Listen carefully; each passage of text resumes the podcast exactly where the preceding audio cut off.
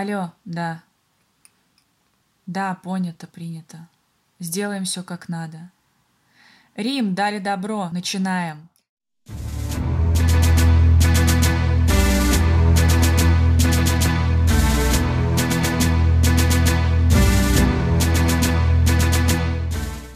Всем привет! Сегодня речь пойдет о сериале «Бригада». И прежде чем мы начнем обсуждать непосредственно сериал, мы бы хотели зачитать два отзыва о нем. Сериал от слова «серость», романтизация и пропаганда быдлячества. На мой взгляд, слишком ущербная картина взаимоотношений между маргиналами. Вот посмотрит очередной ауешный люмпен лет 16 это творение, и мы получим на выходе отморозка. Чему учит это говно? Как по мне, любого человека, романтизирующего криминальное отребье, будь то режиссер, актер или обыватель, сажать далеко и надолго, поближе к тому миру зверья и люмпенов. И в конце фраза «Хорошего вам денечка!» А я зачитаю второй отзыв. На мой субъективный взгляд, сериал «Бригада» является одним из самых лучших российских сериалов. Отличный сценарий, замечательная игра актеров произвели на меня по-настоящему грандиозное впечатление. Каждое событие в жизни главных героев вызывало просто бурю эмоций и сопереживания. Сюжет сериала настолько захватил мое воображение, что иногда я ощущала себя на месте главных героев. Покорила также и настоящая мужская дружба, которая прослеживалась через весь сюжет этого фильма. Пока мы читали различные отзывы на бригаду в интернете, включая эти два, готовясь к выпуску, мы решили с Римой, что люди делятся на два гендера. Те, кто этот сериал не переваривает, и те, кто любит. И вот это полярное отношение и определяет вектор нашего разговора. Мы будем говорить о том, в чем упрекают бригаду и за что она так полюбилась зрителю начала нулевых, какие у нее объективно есть достоинства и недостатки. И еще, конечно, о многом другом. Да, слушайте, будет интересно.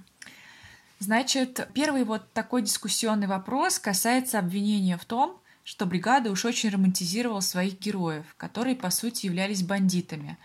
А эти образы удалых парней, поднявшихся с низов, были героизированными и оттого притягательными для молодой публики, которая хотела им подражать.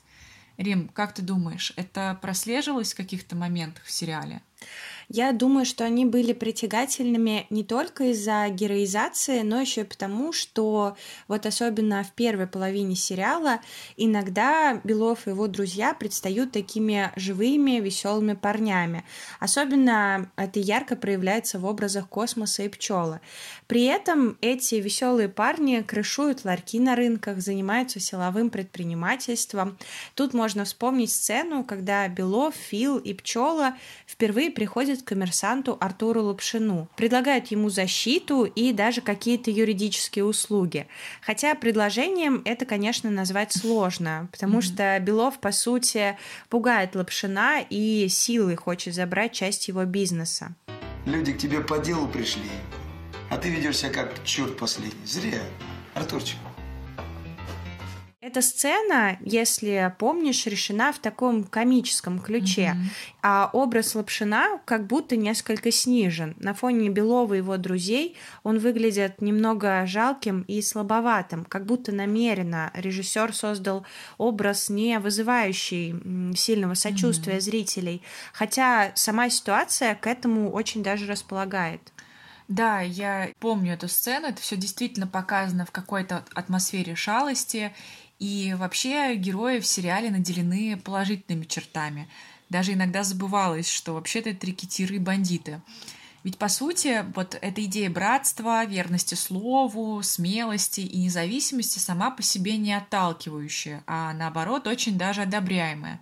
Просто выражается она в образах героев, которые как бы должны быть восприняты негативно. Все же это бандиты из 90-х. И вот это несоответствие как раз-таки вызывало много споров. Мы не беремся судить, насколько поведение героев в действительности соответствовало моральному облику людей из 90-х, но предполагаем, что да, героев бригады как будто несколько обелили.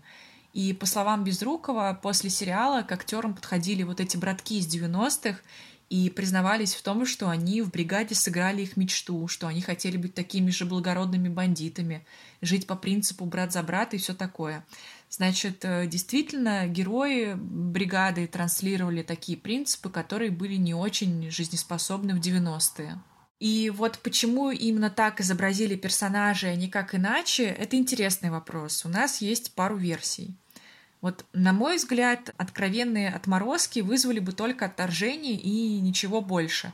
А вот если показать таких вполне себе живых бандитов, которым не чуждо все то, что свойственно порядочному человеку, вполне себе неплохой ход. Это бы, естественно, вызвало благосклонность какой-то части зрителей. Мне еще, знаешь, что кажется, что кроме привлечения зрителей, изобразив героев по-своему привлекательными, сценаристы и режиссер решили какие-то идейные задачи. Вот для бригады очень важен вопрос, озвученный отцом космоса в разговоре с матерью Саши Белова. Тань, ты мне можешь объяснить, что происходит с нашими детьми? И когда это началось? В сериале мы видим, как дети достаточно благополучных и хороших советских граждан, да и сами по себе, в общем-то, неплохие люди, создают свое ПГ. Белов и его друзья – представители поколения, молодость которых пришлась на сильные перемены в стране, кто, будучи молодыми и полными энергии, увлеченными новыми возможностями, властью, деньгами, выбирают для себя криминальный путь. Быстро идут, так скажем, по карьерной лестнице, но погибают также внезапно и быстро.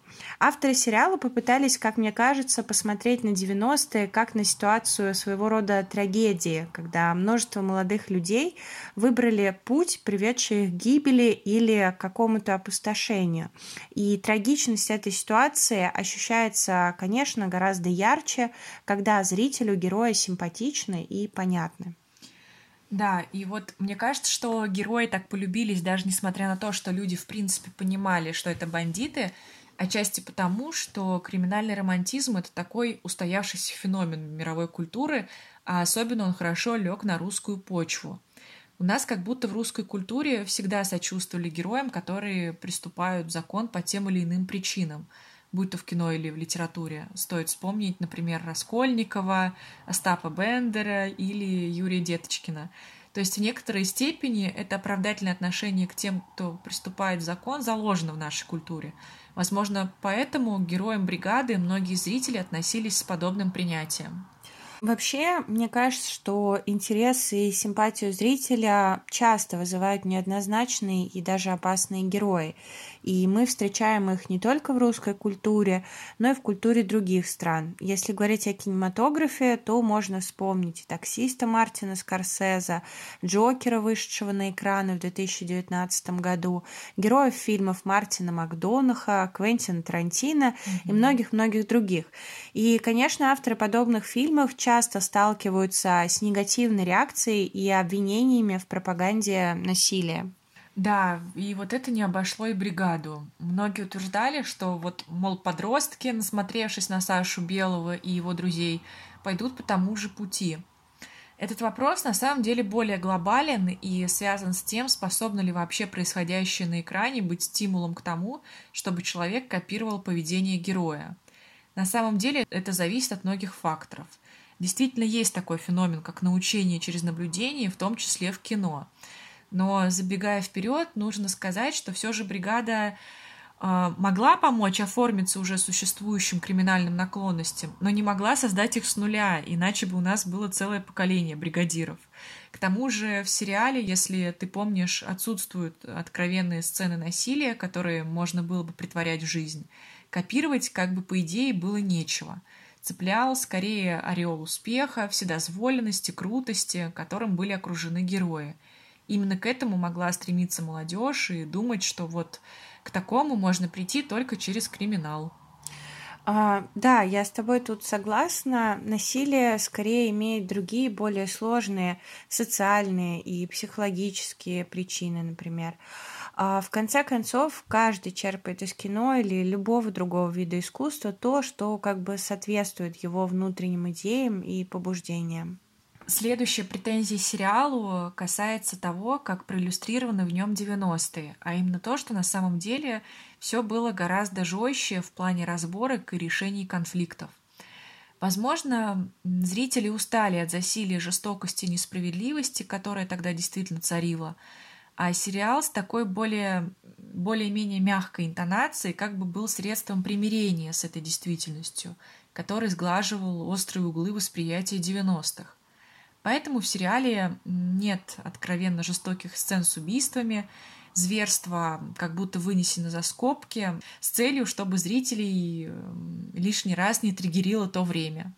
Но в сравнении, например, с более ранними сюжетами 90-х, с братом Алексея Балабанова или с бандитским Петербургом, о котором мы, кстати, делали первый выпуск, обязательно послушайте, если вы еще не слышали. Так вот, в сравнении с братом Балабанова и бандитским Петербургом в бригаде действительно меньше жестоких сцен и откровенно мрачных персонажей.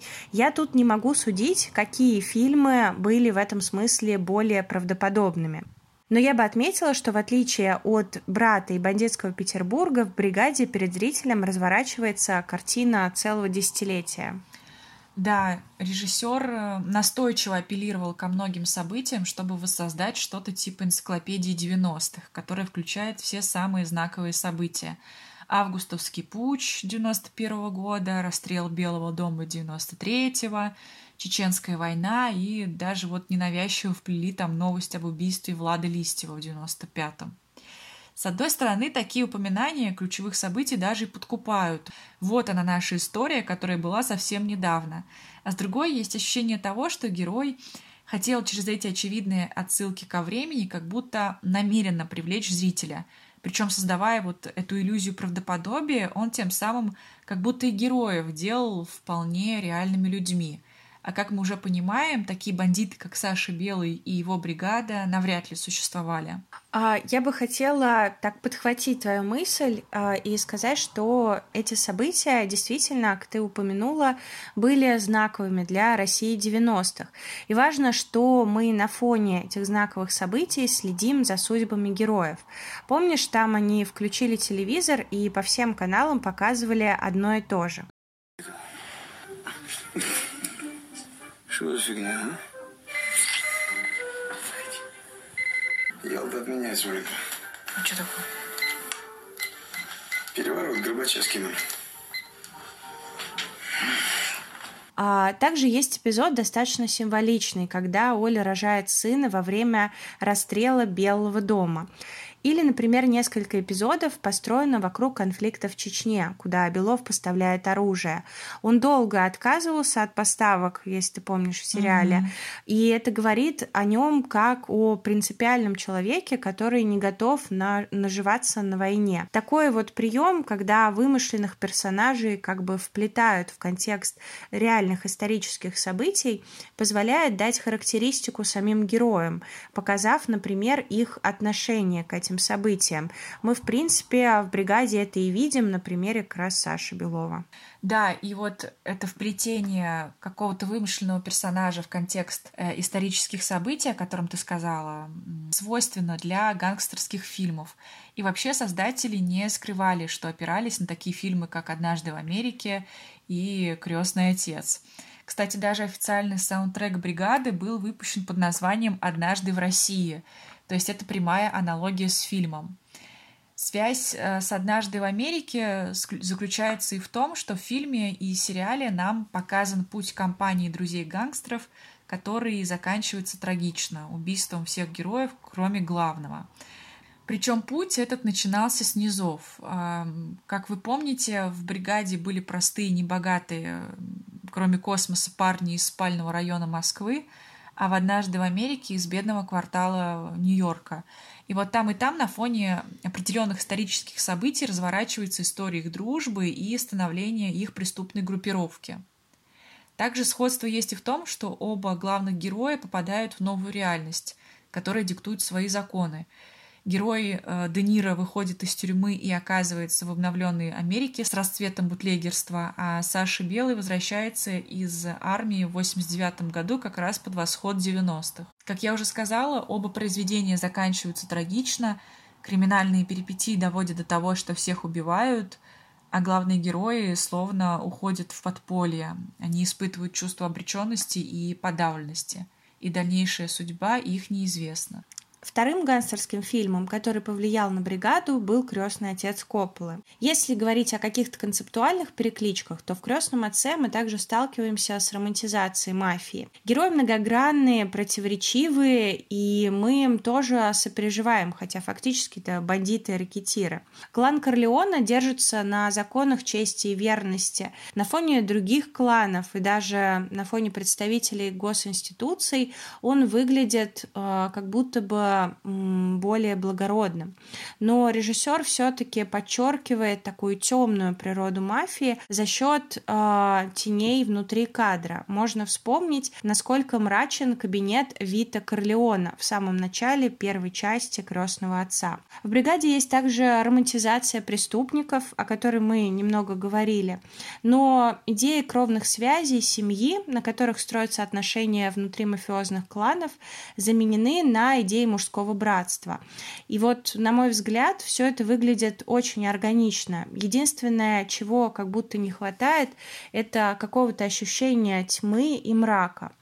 Кроме того, в сериале присутствуют прямые визуальные отсылки. Например, в эпизоде дебатов Белова и Каверина вместо оперативной пленки в эфире включают сцену крестного отца. Мне этот момент очень понравился, потому что в нем как будто есть небольшая самоирония режиссера.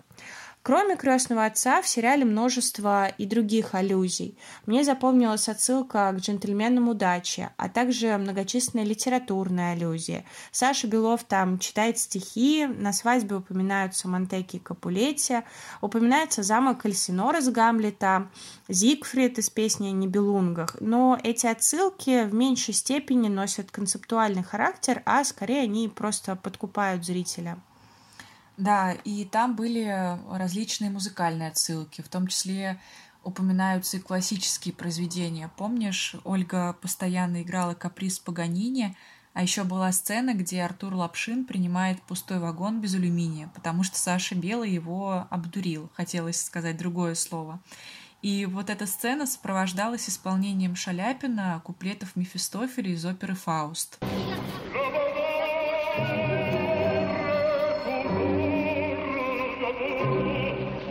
Да, вот э, как раз в сцене, которую ты описала, мне очень понравился контраст между оперной музыкой и кадрами товарных поездов, железнодорожных путей. Кстати, э, в куплетах Мефистофеля поется о золотом тельце, символе власти, алчности и наживы. Да и в конце куплета несколько раз повторяются строчки «Люди гибнут за металл». Так что музыка может и контрастировать с визуальным рядом, но вполне вполне перекликается с событиями в эпизоде. Слушай, это классный факт, да. И вообще, кстати, сериал очень музыкальный. Мне это нравилось. В «Бригаде», как в «Брате 2», очень много треков. И Дипишмот, и Сиси Кейдж, и русские шлягеры, там «Белые розы», «Девочка моя синеглазая», «Я начала жить в трущобах городских» и так далее.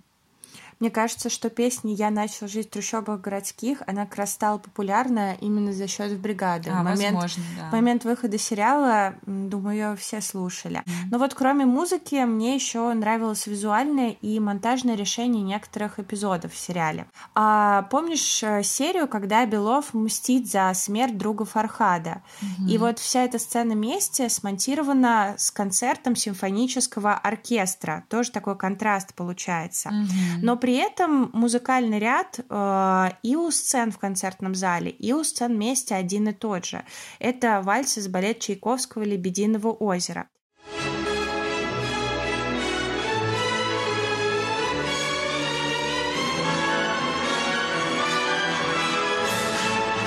И вот за счет музыки, за счет такого особого ракурса, с которого показывают оркестра дирижера, там вот так немножко снизу снимают, и за счет ускорения ритма монтажа нарастает как будто бы напряжение. И мне еще хочется э, упомянуть сцену, где Белов произносит знаменитый монолог, ставший мемом. Вы все знаете, с чего началась заводка. Вы считаете, что я не прав. Я не буду ничего объяснять потому что это касается только меня и Мухи. У вас есть два выхода. Убить меня прямо сейчас или дать нам возможность разобраться один на один.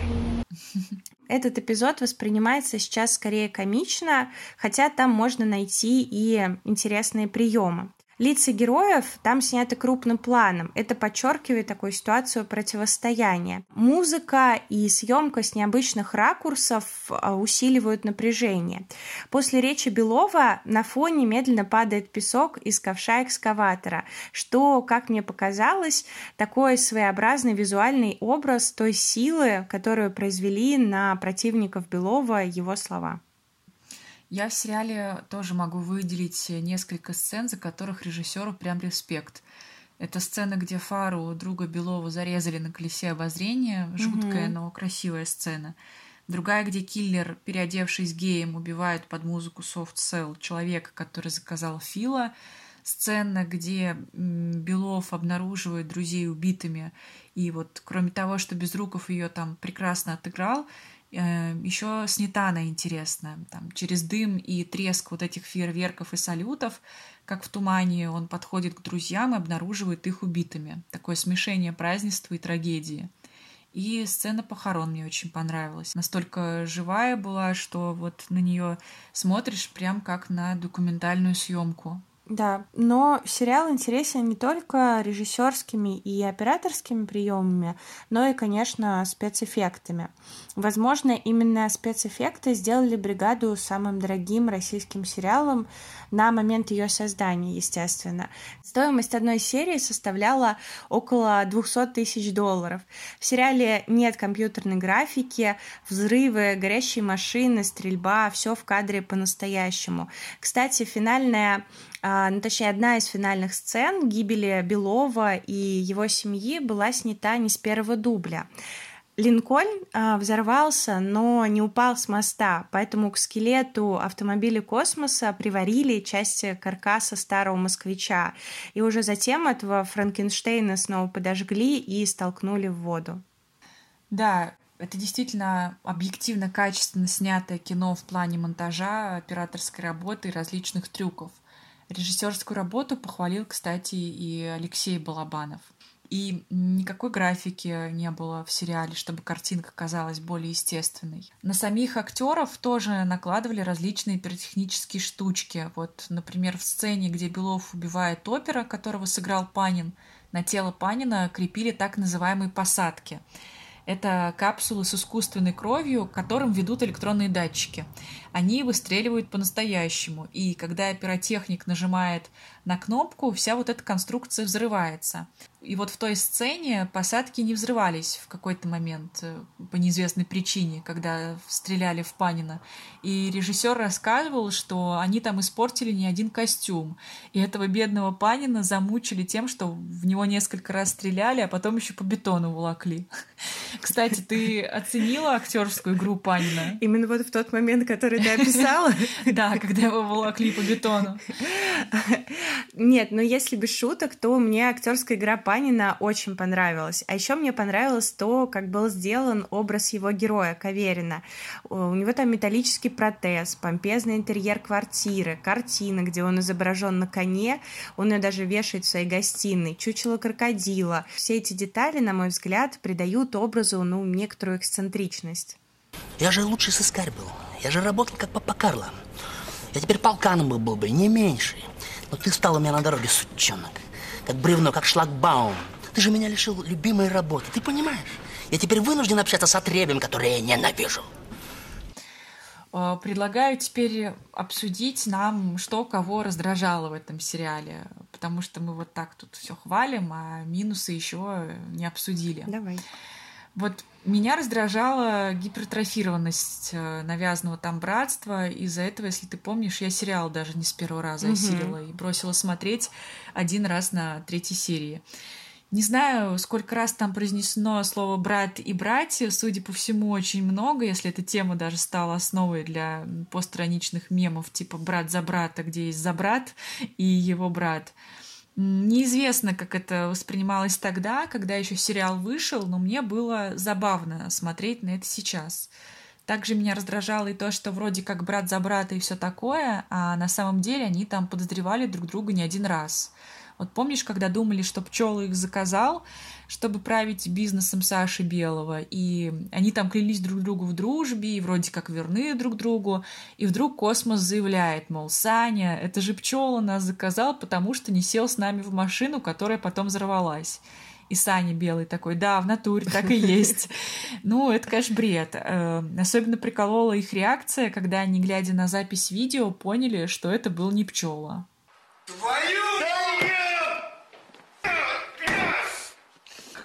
Я только во время подготовки к подкасту заметила, что космос в этой сцене бьется головой об стену. Но мне тоже не нравилось это гипертрофированное братство. А еще мне очень не понравилось, что герои сериала живут по принципу «кто сильнее, тот и прав». Понятно, что в каком-то смысле это отражение той среды, которая изображена в бригаде. Но глядя на Сашу Белого, кажется, что можно насильно отжимать чужой бизнес, решать проблемы по большей части через давление, и хоть и не показанное в сериале явно, но насилие, и оставаться при этом благородным, хорошим человеком. Но, думаю, это образ сильно идеализированный. Согласна. А, мне вот еще не понравилось, что в сериале присутствует сюжетная дыра, вместо которой могла бы быть значимая часть.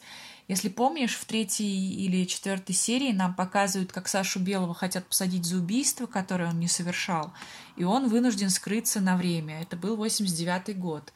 И повествование на этом прерывается, а потом нам показывается сразу 91 год, где Белый уже сколотил вокруг себя бригаду и влился в криминал. Я считаю это режиссерским упущением, намеренным или, наоборот, неосознанным, не знаю, потому что, на мой взгляд, это достаточно значимый э, аспект в сериале. Показать, как примерный мальчик становился ракетиром. У меня чувство, что режиссер упростил себе этим задачу. А, а ты как думаешь, зачем он это сделал? Я согласна насчет этого эпизода. Действительно, два года — это большой срок и важный с точки зрения эволюции героя. Но вот как все таки такой верный своим убеждениям парень, который стремится стать вулканологом, вдруг становится главой ОПГ, в каком смысле тоже вулканологом. А с, каким, например, с какими, например, моральными изменениями он столкнулся в это время, не очень ясно. А на самом деле жаль. Мне бы хотелось посмотреть на психологическую трансформацию, как в крестном отце, например. В сериале показано, что поворотной точкой в жизни Саши Белова стало убийство Мухи, последующий за ним розыск и тот факт, что его подставил Каверин. Но для меня есть некоторая неувязка. Там, если помнишь, по сюжету отец космоса отмазал Белова от тюрьмы, угу. и ничто ему не мешало, в принципе, продолжить какой-то мирный образ жизни. Угу. В сериале как будто есть небольшой перенос ответственности с героев на конфликт с нечестным милиционером Кавериным, сложные реальные, реалии 90-х. В общем, выражаясь словами героя «Бумер», не мы такие, жизнь такая. Да, и заканчивая наш выпуск, хочется сказать, что как бы к бригаде не относились, она все равно является приметным и знаковым сериалом. И свои корни она глубоко пустила в русскую массовую культуру – начиная с повального скачивания рингтона на мобильник в начале нулевых, цитатами «Такая только у меня» и Майкла Джексона, и заканчивая разными ауешными пабликами, которые эксплуатируют тему криминала и, напротив, постраничными мемами, обыгрывающими тему братства и крутости Сани Белова.